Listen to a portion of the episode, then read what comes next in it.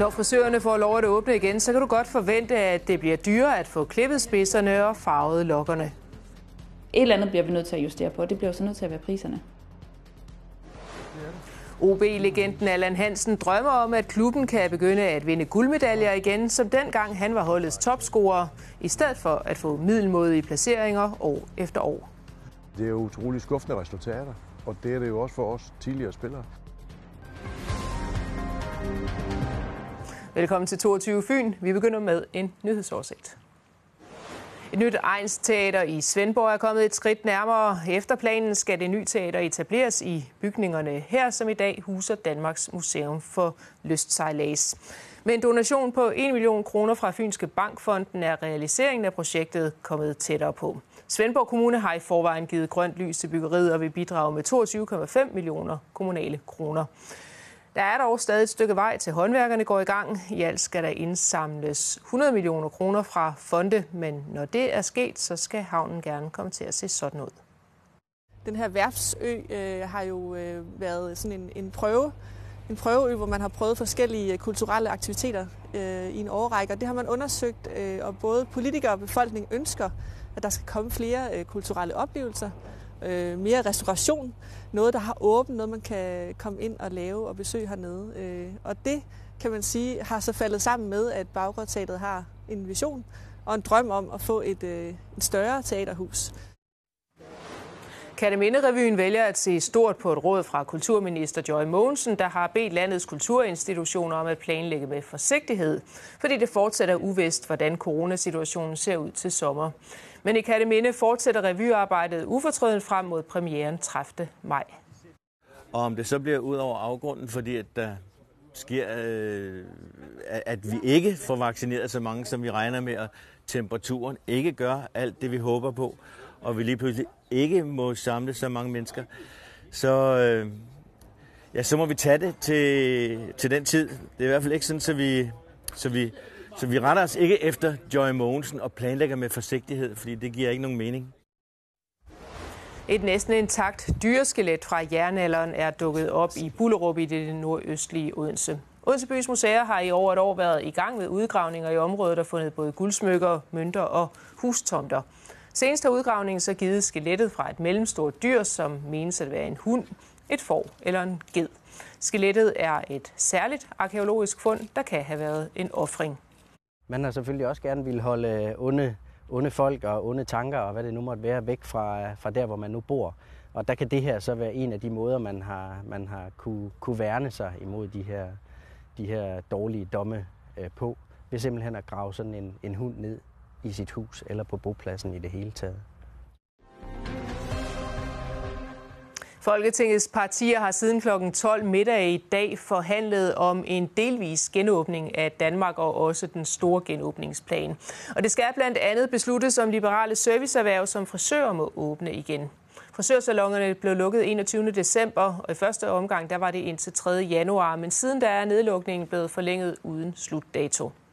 Nedlukningen har presset frisørbranchen. Ifølge SMV Danmark, der er interesseorganisation for små og mellemstore virksomheder, så frygter 32 procent af frisørerne en konkurs som følge af nedlukningen, og 65 procent af frisørerne har været nødt til at optage lån for at overleve.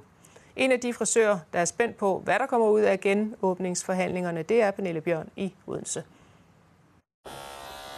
Der har ikke været gang i den her trimmer siden den 21. december sidste år, men det bliver der måske snart. Pernille Bjørn, hvad håber du i dag?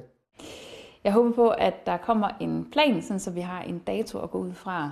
Fire fynske frisører giver klar besked til venstrepolitiker Lars Christian Lilleholdt om, hvordan de ser behovet for en politisk genåbningsaftale gerne her og nu. Hvad er det 30 procent af personalet, der skal være enige om, at man skal være på lønnedgang?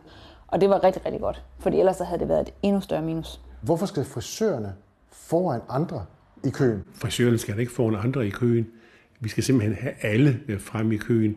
Der er brug for, at vi får, får alle liberale erhverv mulighed for, at de nu kan, kan åbne op. Der er så mange virksomheder, så mange mindre, ikke mindst mindre erhvervsdrivende, som i den grad bløder.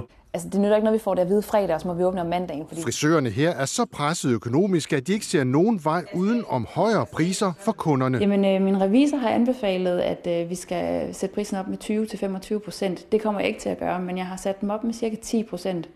Øhm, men hvis man laver en hurtig hovedregning på, at vi har mistet 25 procent af vores omsætning, så redder 10 procent jo stadigvæk ikke det hele. Jeg hører jo dem, jeg mødtes med i dag, hvor, hvor presset de er, hvor økonomisk presset de er, risiko for, om man overhovedet har mulighed for at åbne sin salon, kæmpe regninger, øh, der venter forud. Hvis vi alle sammen skulle kunne nå at, at betale ind til den moms, der skal betales på et senere tidspunkt, så skal der nogle ekstra penge i kassen i forhold til, hvad der plejer.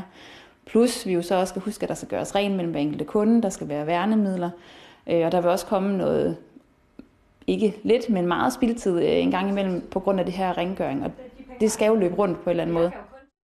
Der, hvor jeg godt kan have en lille smule øh, kriller i maven, hvis man kan sige det sådan. Altså, jeg skæler jo en lille smule til Bornholm, og øh, på Bornholm går det faktisk fornuftigt. Der, hvor man har en lille smule udfordringer, det er omkring de her øh, tests.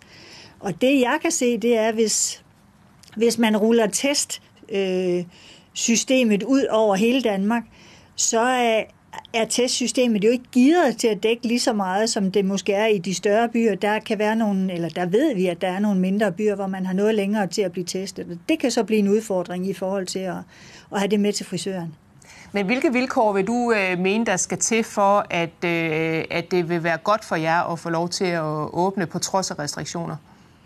Jamen altså, vi er, jo, vi er jo så langt nu i systemet, så, eller i, hvad skal jeg sige, i den økonomiske krise, så om vi så var blevet øh, tvunget til at gå på hænder de første 14 dage, så tror jeg også, vi har gjort det. Altså, vi, vi er der, hvor vi siger, at vi skal bare have åbent, og så må vi jo klare øh, problemerne i den rækkefølge, de kommer. Det er det, der er så vigtigt for os. Første del af OB's sæson sluttede i går med udebanekampen mod OB. Sejren på 2-0 betyder, at OB slutter som nummer 8 efter grundspillet, og dermed så kan man godt konkludere, at det igen bliver en middelsæson for det fynske fodboldflagskib med store ambitioner. For 10. gang i træk. Nu er OB's ledelse ved at lægge sidste hånd på en ny strategi for klubben, der skal få den med blandt de bedste igen. Og det vil glæde dem, der var med dengang OB helt naturligt var en del af toppen i dansk fodbold. Hold nu kæft, mand. Som Christel siger, minder de i tungen.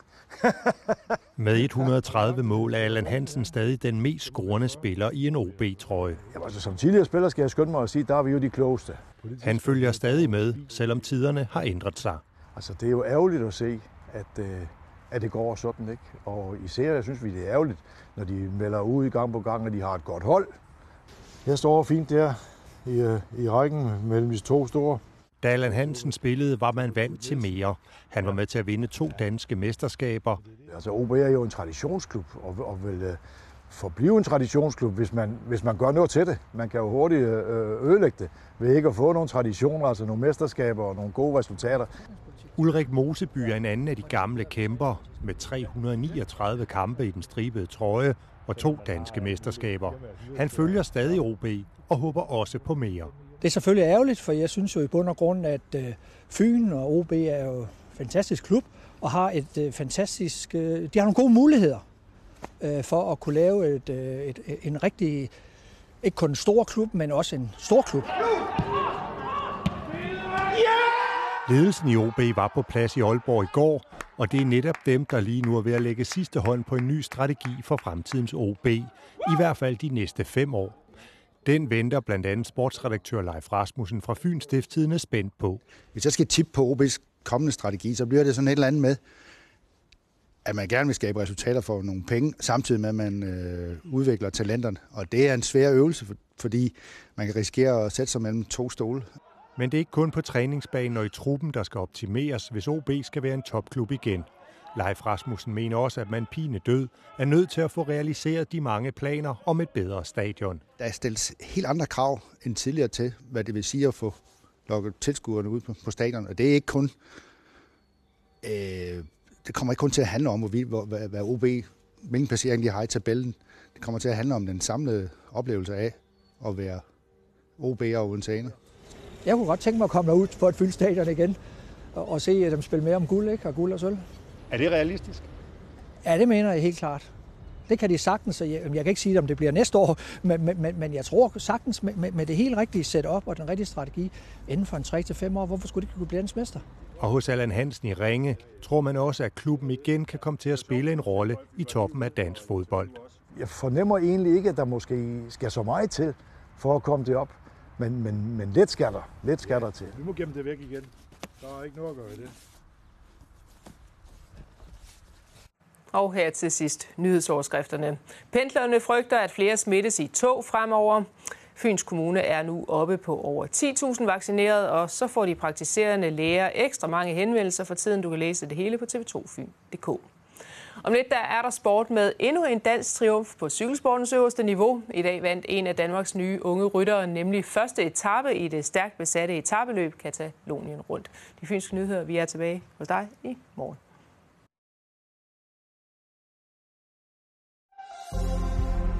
Været på TV2 Fyn præsenteres af JKE Køkkener i hjertet af Odense City. Mandag var der mange skyer, og så brød det solen altså igennem nogle steder. Og sådan kan tirsdagen også begynde med helt overskyet vejr. Det virker dog altså også som en dyne i løbet af natten, og holder på varmen og sørger for, at vi ikke får nattefrost, men har en 3-4 graders varme fra morgenstunden. Så er skyerne altså til at dominere, men i løbet af dagen kan der gå lidt huller i det her skydække. Det er ikke sådan, at der er en bestemt retning af opklaringen kommer fra. Det er sådan lidt her og der, der begynder at bryde lidt øh, sol igennem. Uden solens hjælp, cirka en 6-7 grader, og de steder, hvor solen bryder igennem, der kan termometeret altså vise 8-9 eller lokalt måske endda også 10 graders øh, varme. De øh, følgende dage lidt øh, lunere generelt, og vi vil have øh, temperaturer, som er tocifrede. Dog også lidt mere ustadigt, især øh, torsdag morgen, så begynder det ellers at bryde op med lidt solskin. Først på fredagen ser også fint ud. Senere på fredagen øh, et større regnvejr, som også dominerer først på lørdagen. Noget blæsende, når vi kommer ind i weekenden.